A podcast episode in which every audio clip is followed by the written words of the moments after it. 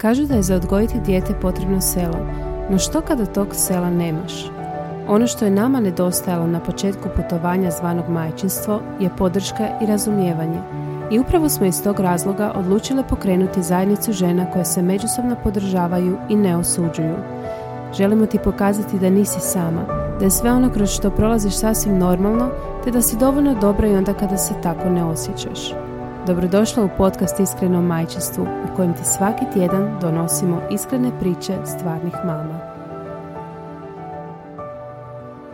Pozdrav super mame, pozdrav Ivana, evo nas u zadnjoj trećoj epizodi serijala Sve što nismo znale o novcu i kao što sam već najavila, ovaj put ćemo pričati o manifestiranju.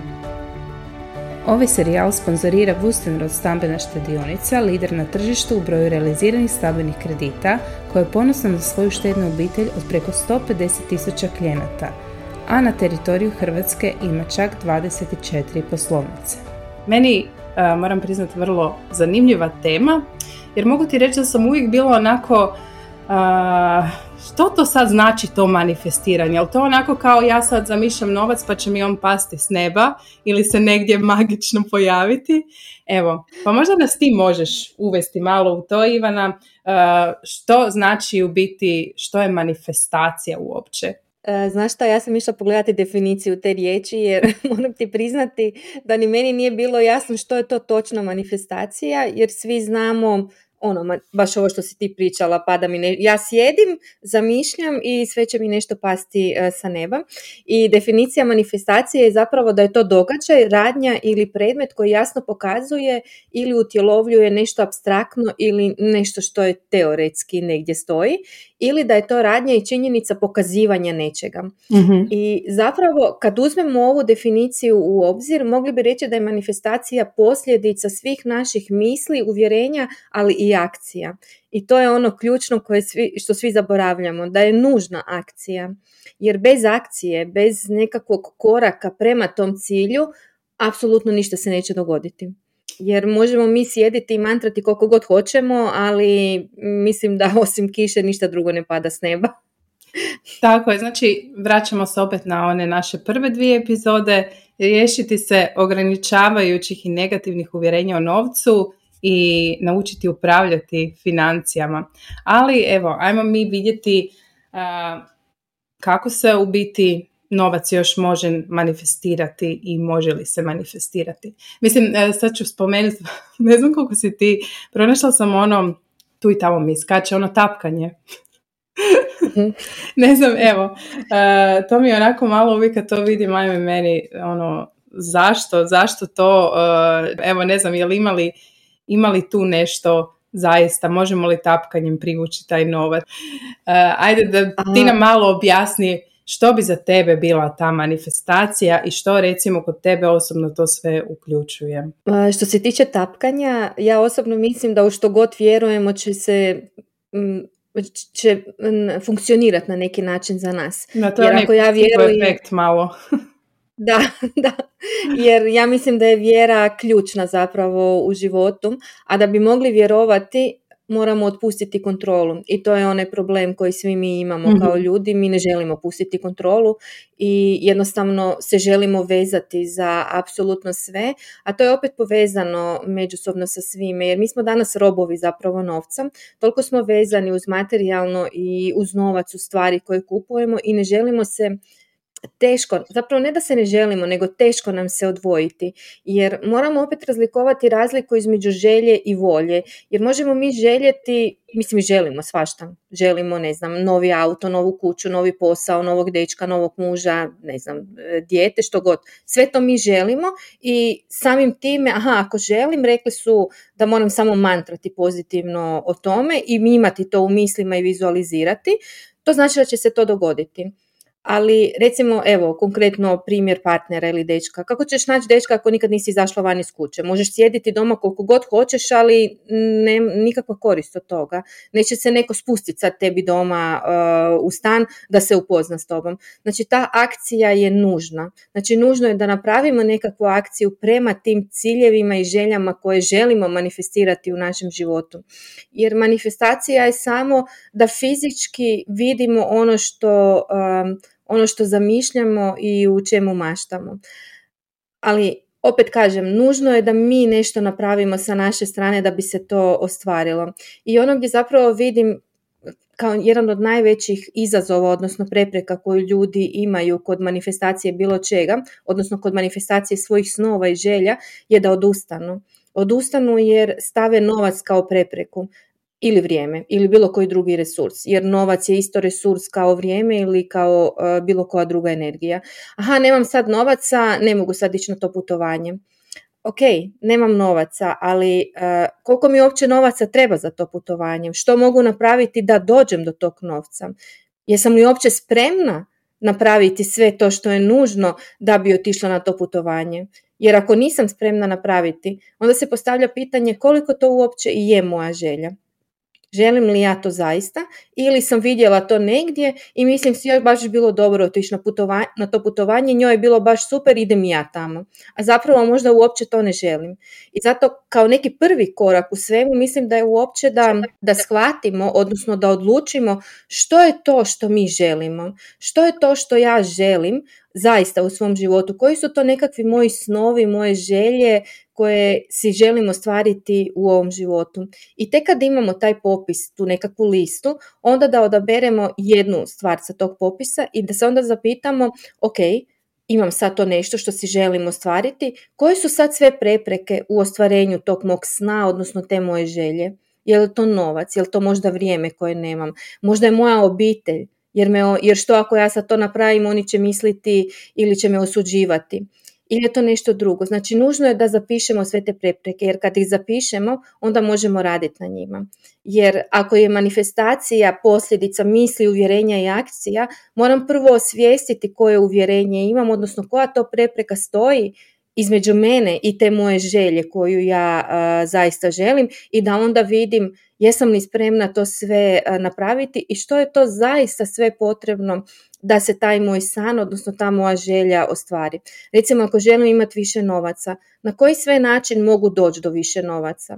Da li je to nekakav dodatan posao? Da li je to smanjenje troškova? Zašto ne želim smanjiti troškove? Jesam se vezala za stan u kojem živim, za auto koji vozim, za odjeću koju imam? Jesam se vezala za to što će drugi ljudi reći ako ja ostanem bez svega toga?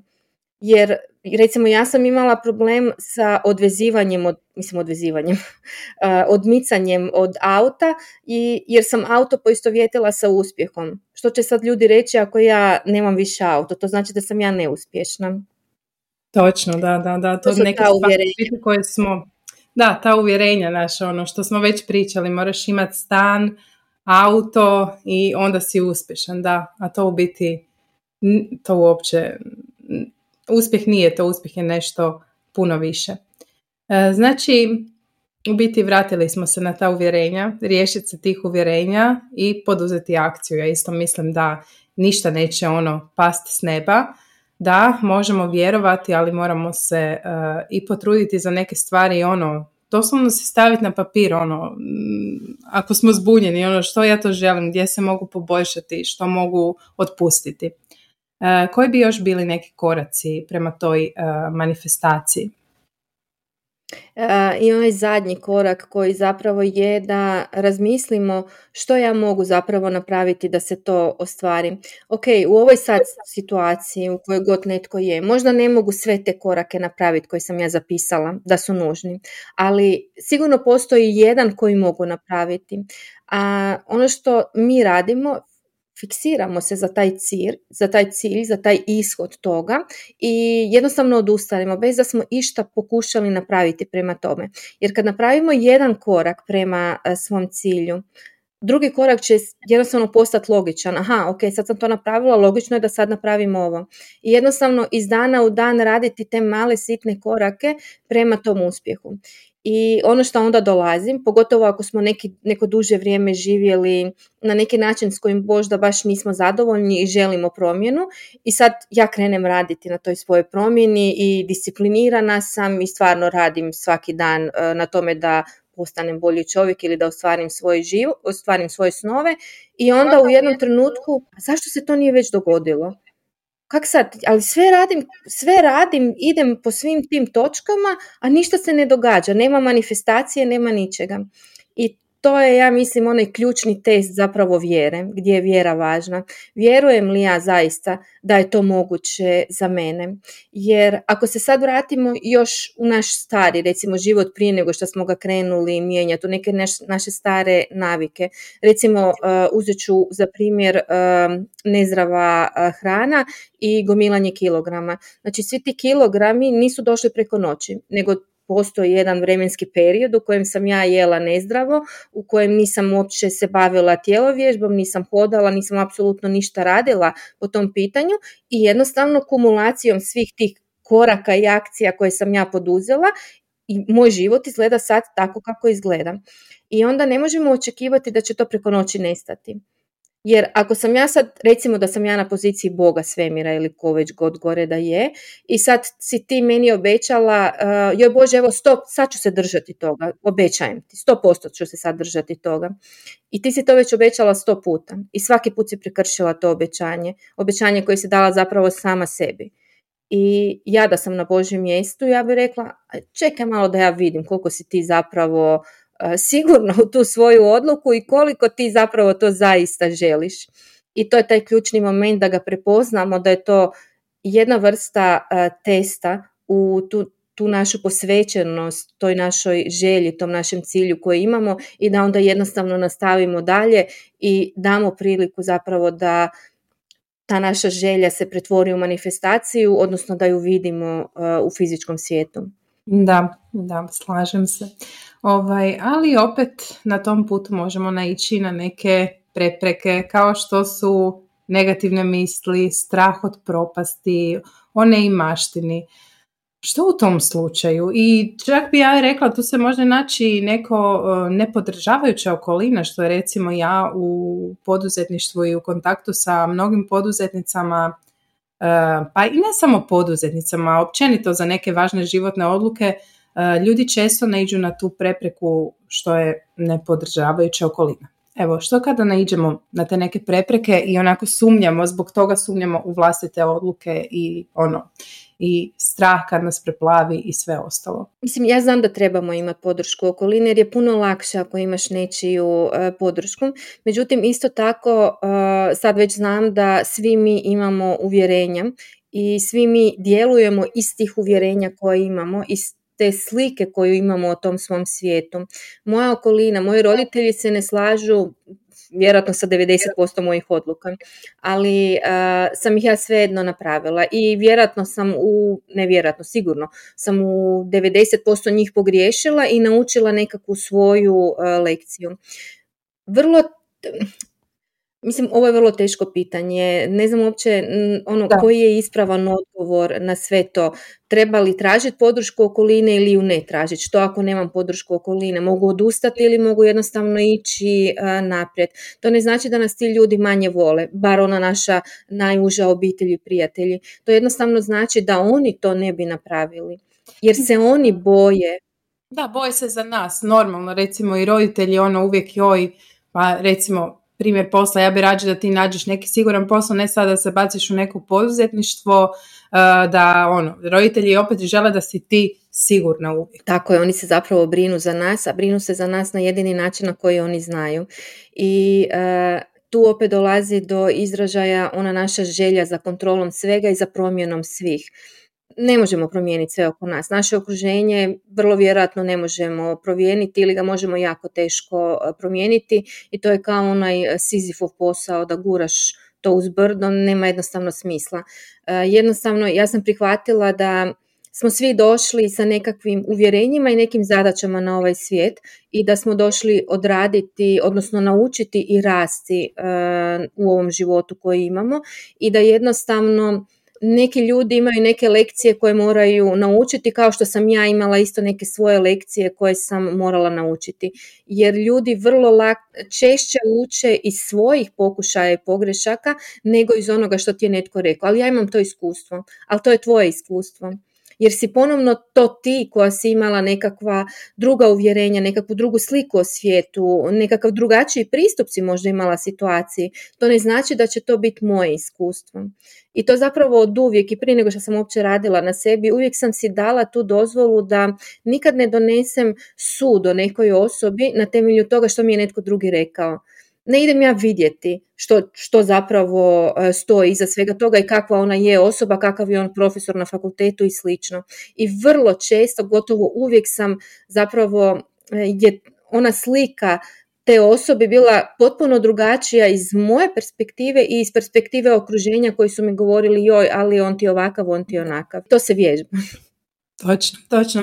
To se vježba, to se nekako nauči isto iz iskustva. I spomenula si rečenicu ponašaj se kao svoja buduća verzija.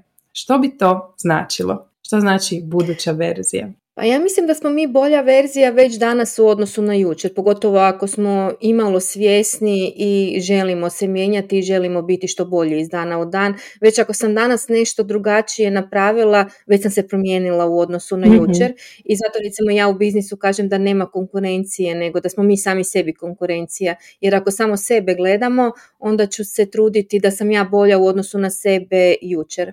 Što se tiče ove buduće verzije sebe, to sam vrlo često slušala od raznih koučeva na Instagramu i svugdje i nije mi bilo jasno što znači ponašaj se kao buduća verzija sebe. Kako misliš da se ponašam kao buduća verzija sebe? Do jednog trenutka imala sam neki razgovor sa nekim i pričali smo o prošlosti i o nekakvim pogreškama koje smo radili i ja kažem, pa mislim normalno, ja bi sad puno stvari drugačije napravila. Ono, da mi je ova pamet i one godine. To sam vrlo često slušala kao dijete. I to je zapravo buduća verzija nas. Da se pokušamo sjetiti, odnosno da pokušamo osvijestiti to gdje želimo biti za godinu dana, za 2 mjeseca, za 10 godina i da onda kad trebamo donijeti neku odluku, da se zapitamo, ok, čekaj malo, a kakvu bi odluku ona druga Ivana donijela? Ona koju ja zapravo želim biti za, za par mjeseci ili za par godina.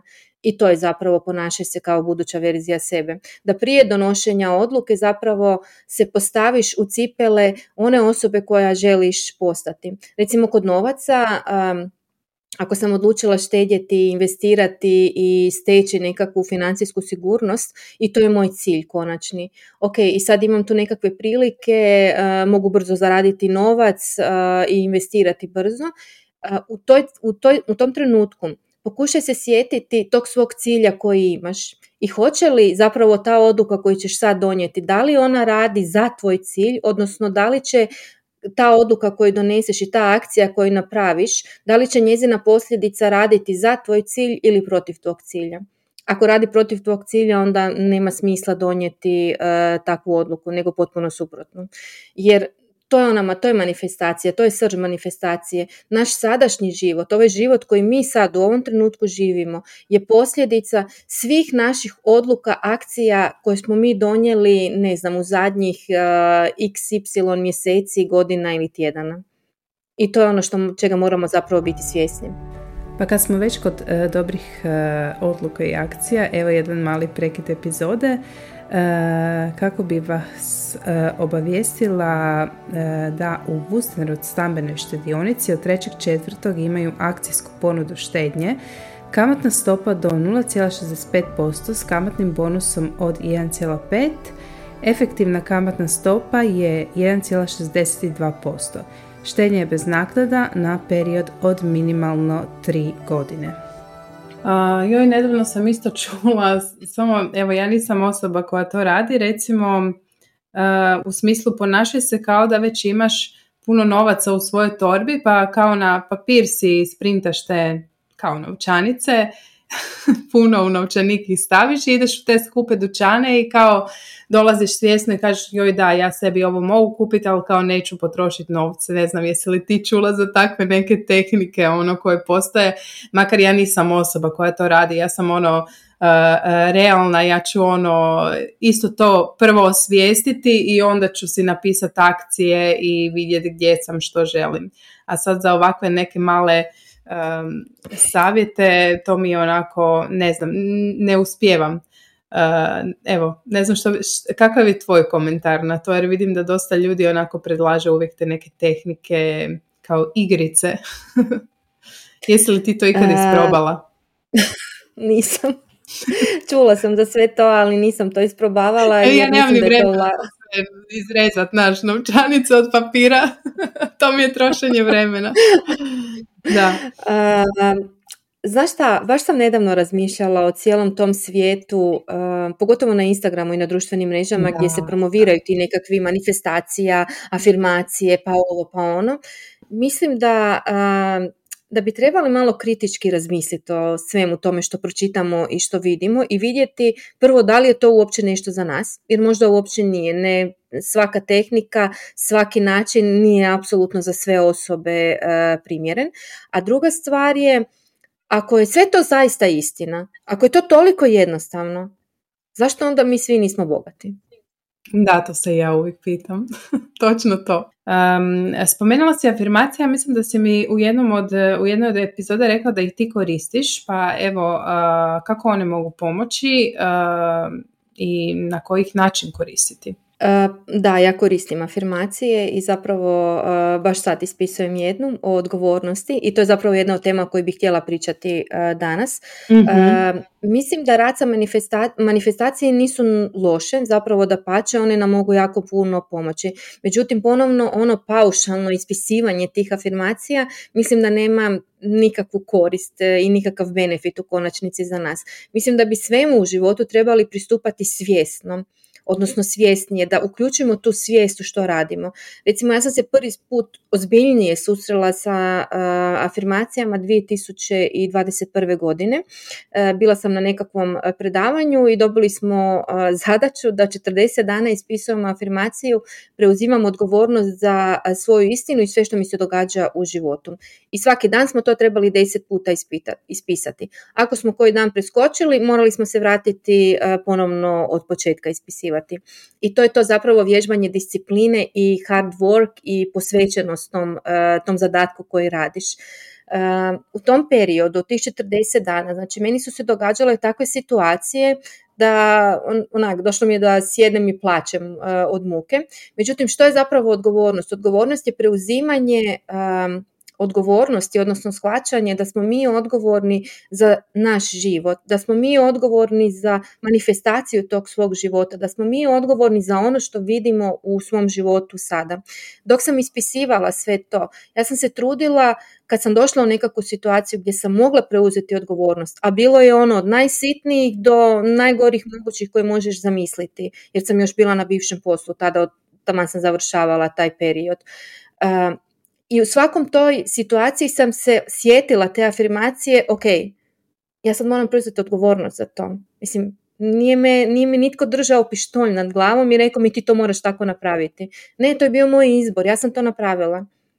Na stranu sad, da li sam ja mogla nešto drugo napraviti? Jesam, ali nisam imala tu svijest. To je ono, ponaša se kao buduća verzija sebe. Moj život je jednostavno otišao u nekakvom drugom smjeru. I na taj način ti afirmacije mogu pomoći. Ako ispisuješ afirmaciju, ne znam, novac mi dolazi sa lakoćom u život, pa pokušaj onda na kraju svakog dana analizirati taj svoj dan i vidjeti je li ti zaista novac došao sa lakoćom tog dana ili ako nije, zašto nije. Možda previše razmišljaš o njemu, možda si previše vezana za sam taj pojam novca i onda ti ne može doći jer moraš naučiti prvu lekciju odvezivanja od novaca i od toga da nije novac ono što je najvažnije u životu. I baš danas me udario ta realnost gdje sam shvatila ujutro da mi nismo toliko vezani za taj novac i da taj novac nije centar tog našeg svijeta i da ne stavljamo na novac toliku odgovornost. Mi bi mogli raditi što god želimo. Ako ja ne radim bilo koji posao zbog novca koji ću dobiti, ja bi donosila potpuno drugačije odluke. Ali kad je novac u pitanju, to daje jednu težinu, jednu odgovornost. Ali čekaj, uzela sam novac, ne mogu sad tako, mora biti savršeno, mora biti ovako, mora biti onako. I mi zapravo nemamo problem sa novcem i mi ne moramo privući novac u naš život. Jer ja da se tebe sad pitam, hoćeš li uzeti 1000 kuna koje ti ja sad dajem? Ti bih uzela. Mislim, sigurno ne bi rekla, joj ne, nemoj, molim te, ne želim ih uzeti. Ali da ti kažem, evo Martina, daću ti sad ugovor na 1 godinu i morat ćeš raditi to i za to ćeš dobiti svaki mjesec XY iznos novaca. E, onda ćeš već razmisliti, čekaj, što sve to podrazumijeva, što mogu, što ne mogu napraviti, što ako se dogodi ovo, što ako se dogodi ono.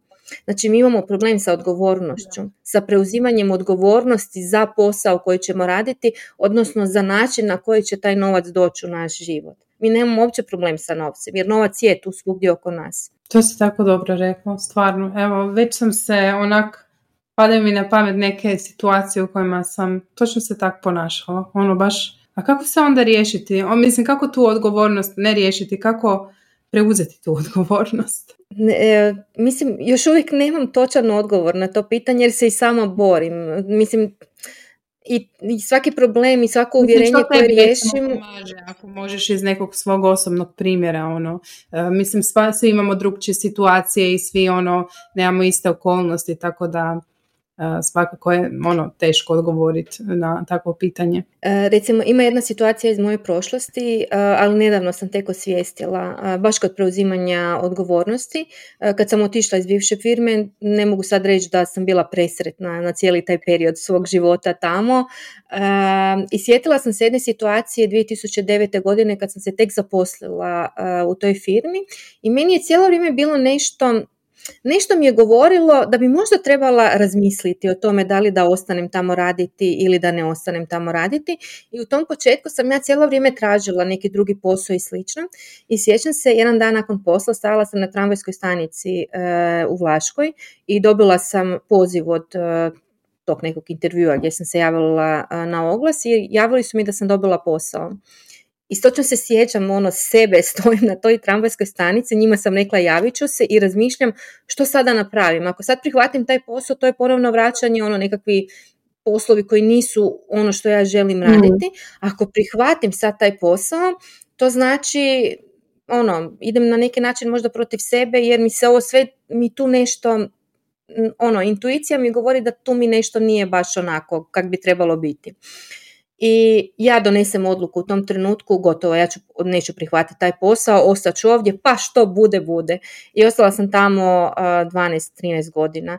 I u cijelom tom procesu nakon odlaska iz firme sam bila užasno ljuta na bivše poslodavce, na to da su me naučili da sve mora biti toliko teško, da stalno je bila neka kriza, manjak novaca, stalno smo pretakali iz šupljeg u prazno. I bila sam ljuta na njih i kao ja sam žrtva, njihova žrtva, oni su za sve krivi, okolnosti su krive, ne znam, država, kogod, svi drugi su krivi, ali ja nisam kriva. I u tom trenutku shvatim, Ivana, ali ti si 2009. godine donijela tu odluku. Niko drugi. Ti si ju donijela i to je preuzimanje te odgovornosti. Odnosno da pogledamo stvari onakve kakve jesu. Jer možemo mi sad govoriti, ne znam, joj, ja puno trošim, novac mi curi kroz prstem. Ali ajde pogledaj, potrošila sam danas 10 eura na čokoladu, 12 eura na ručak, 10 eura na ovo. Znači, to je istina. Kad bi počeli govoriti istinu i biti iskreni sa sobom bez neko uvjerenje je iza toga. Da, jer opet možemo ući u onu drugu krajnost gdje su za sve uvjerenja kriva. Ali opet nikakva korist od toga da sad kopamo ne znam koliko duboko. Opet važna je ta akcija koju ćemo napraviti zapravo da se dovedemo do onog života koji mi zapravo želimo živjeti. Da, na kraju smo isto, sami smo odgovorni za svoju sreću. Ono, neće nas, kao što nas ni neće druga osoba usreći dok same sa sobom nismo zadovoljne i sretne. Isto tako nas neće novac usreći dok nismo mi sretne i zadovoljne i dok nismo poduzele možda neke drugčije korake. Postoje li još neki koraci koje bi spomenula eventualno u manifestiranju?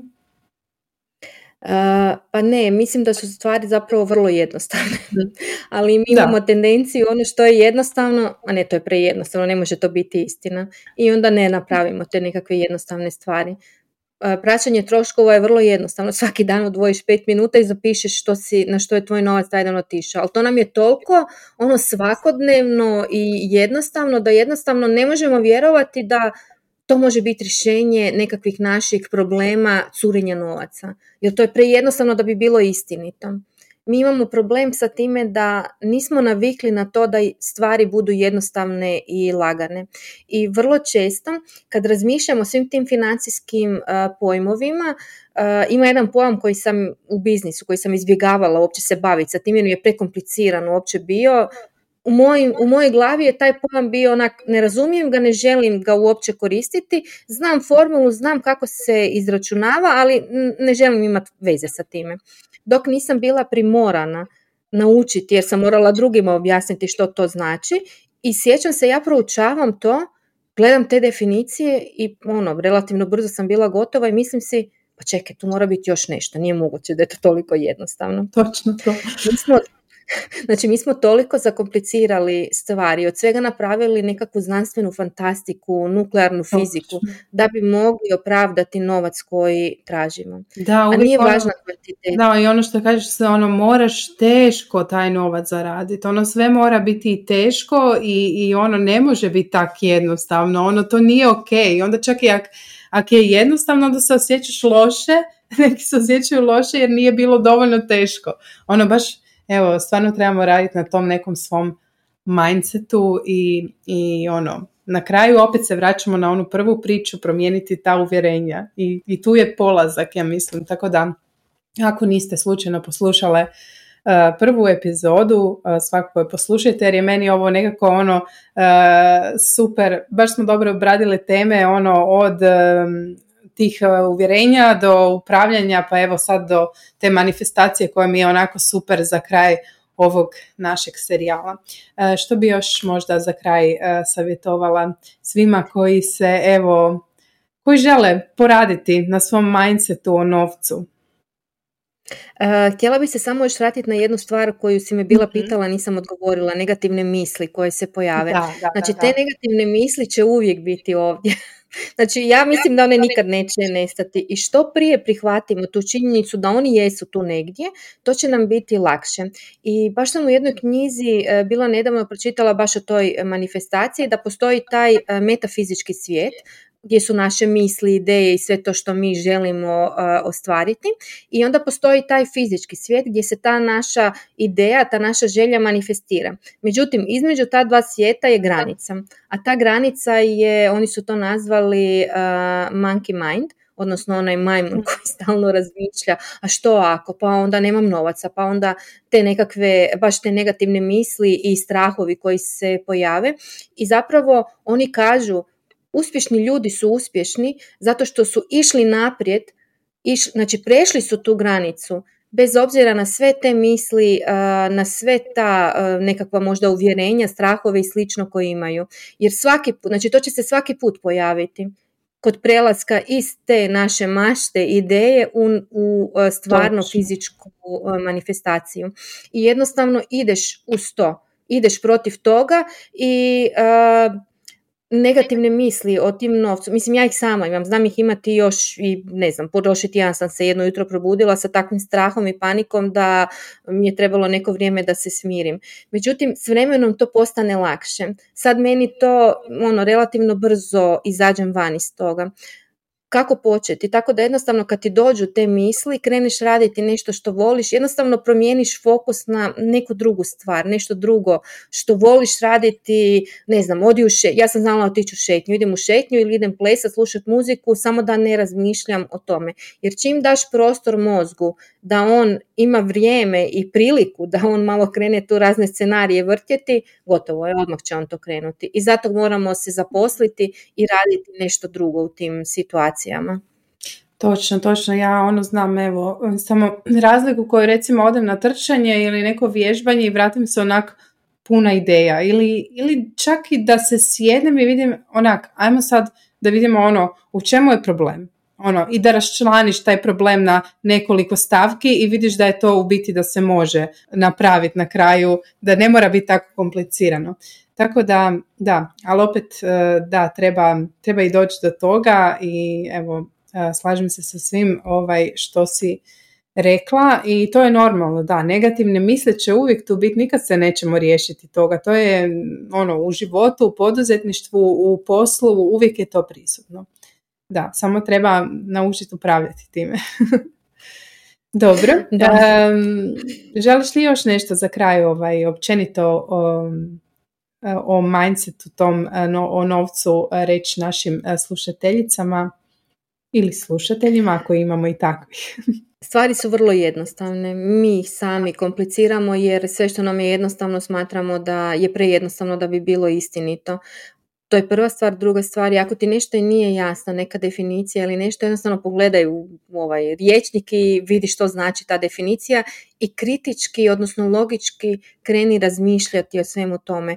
Jer mi idemo linijom manjeg otpora. Svo znanje koje mi objavljujemo na Instagramu, znači na mom Instagramu, na predavanjima koje sam držala besplatno, ljudi uglavnom to spreme i zaborave. I ja sam sama takva bila. Ja sam u jednom trenutku imala toliko spremljenih stvari dok nisam sve to obrisala, jer realno ako do sad to nisam gledala, kad ću to gledati? Znači, znanje bez primjene apsolutno ništa ne znači. Sav taj sadržaj koji se, jer toliko ima besplatnog sadržaja, toliko puno ga ima da mi jednostavno samo scrollamo tim Instagramom, a jedino što moramo je svjesno se posvetiti, odnosno biti voljni nešto promijeniti, ne samo željeti, nego biti voljni, jer kad smo voljni onda smo spremni napraviti nekakvu akciju i to je razlika između volje i želje. Želim nešto, želim to gore negdje, a voljna sam nešto napraviti, napravit ću to zaista. Tako. Iako možda to i ne želim napraviti jer mi se ne da, ali voljna sam to napraviti jer znam gdje će me ta akcija dovesti. Ali ponovno, nužno je da uopće znamo što želimo od našeg života i gdje se uopće vidimo i na koji način uopće zamišljamo svoj život, jer dok god to ne znamo, ići ćemo onak svugdje. I to je zapravo preslika na koji način se naš novac ponaša. Zato budžet, zato plan za novac, jer kad mu daš plan, onda si mu dao svrhu, onda nema curenja više novaca. Kad si sebi dao plan, kad si sebi dao viziju, onda nema više malo ću se s ovim baviti, malo s ovim, malo s onim. Ne, imam fokus, točno znam što želim i gdje želim biti i sa tim ću se baviti. Jer moramo energiji dati fokus na ono što želimo, jer onda to raste. Ako se fokusiramo na negativne misli, toga će bome biti na izvoz. Ako se fokusiramo na ono što želimo raditi i što zaista želimo, to će jednostavno poći s vremenom rasti. I strpljenje, jednostavno biti strpljiv i imati vjeru da bez obzira koliko dugo traje, ja vjerujem da će se to dogoditi i ne odustati. Jer ona izjava koja kaže da ljudi odustanu 5 minuta do uspjeha je zaista istina. Da, jer se dogode te prepreke, koje odmah ti baca neku bubu u glavu, sumnju i gotovo. Da, vidiš, ovo mi je baš zanimljiva činjenica. Dobro, ja se nadam da su vam ove epizode, da vam je ovaj serijal koristio i da vas je potaknuo na neke promjene akcije i promjenu malo mindseta. Ivana, hvala ti puno na ovom što si s nama podijelila to svoje znanje, znači meni osobno je bilo jako, jako korisno i hvala našem sponzoru Wüstenrotu koji je omogućio da snimimo ove epizode. I eto, kao i uvijek ostavit ćemo vam sve linkove kako možete kontaktirati Ivanu i slušamo se. Nadam se da ćeš nam opet u jednoj od epizoda biti gošća, jer u biti ovo je tema o kojoj se baš može puno pričati. Da, i tabu tema je i mora se pričati o njoj, jer inače nema jednostavno pomaka prema naprijed. Hvala ti. Da, moramo raditi na tom osvješćivanju. Hvala ti što si me ugostila i evo, pozivam zaista kogod želi, ima neko pitanje, nije mu nešto jasno, slobodno nek piše na društvene mreže, jer ne postoji glupo pitanje, a ponekad čuješ jednu riječ i može ti puno značiti za promjenu. Slažem se, potpuno se slažem. Hvala vam i čujemo se. Bok. Bok.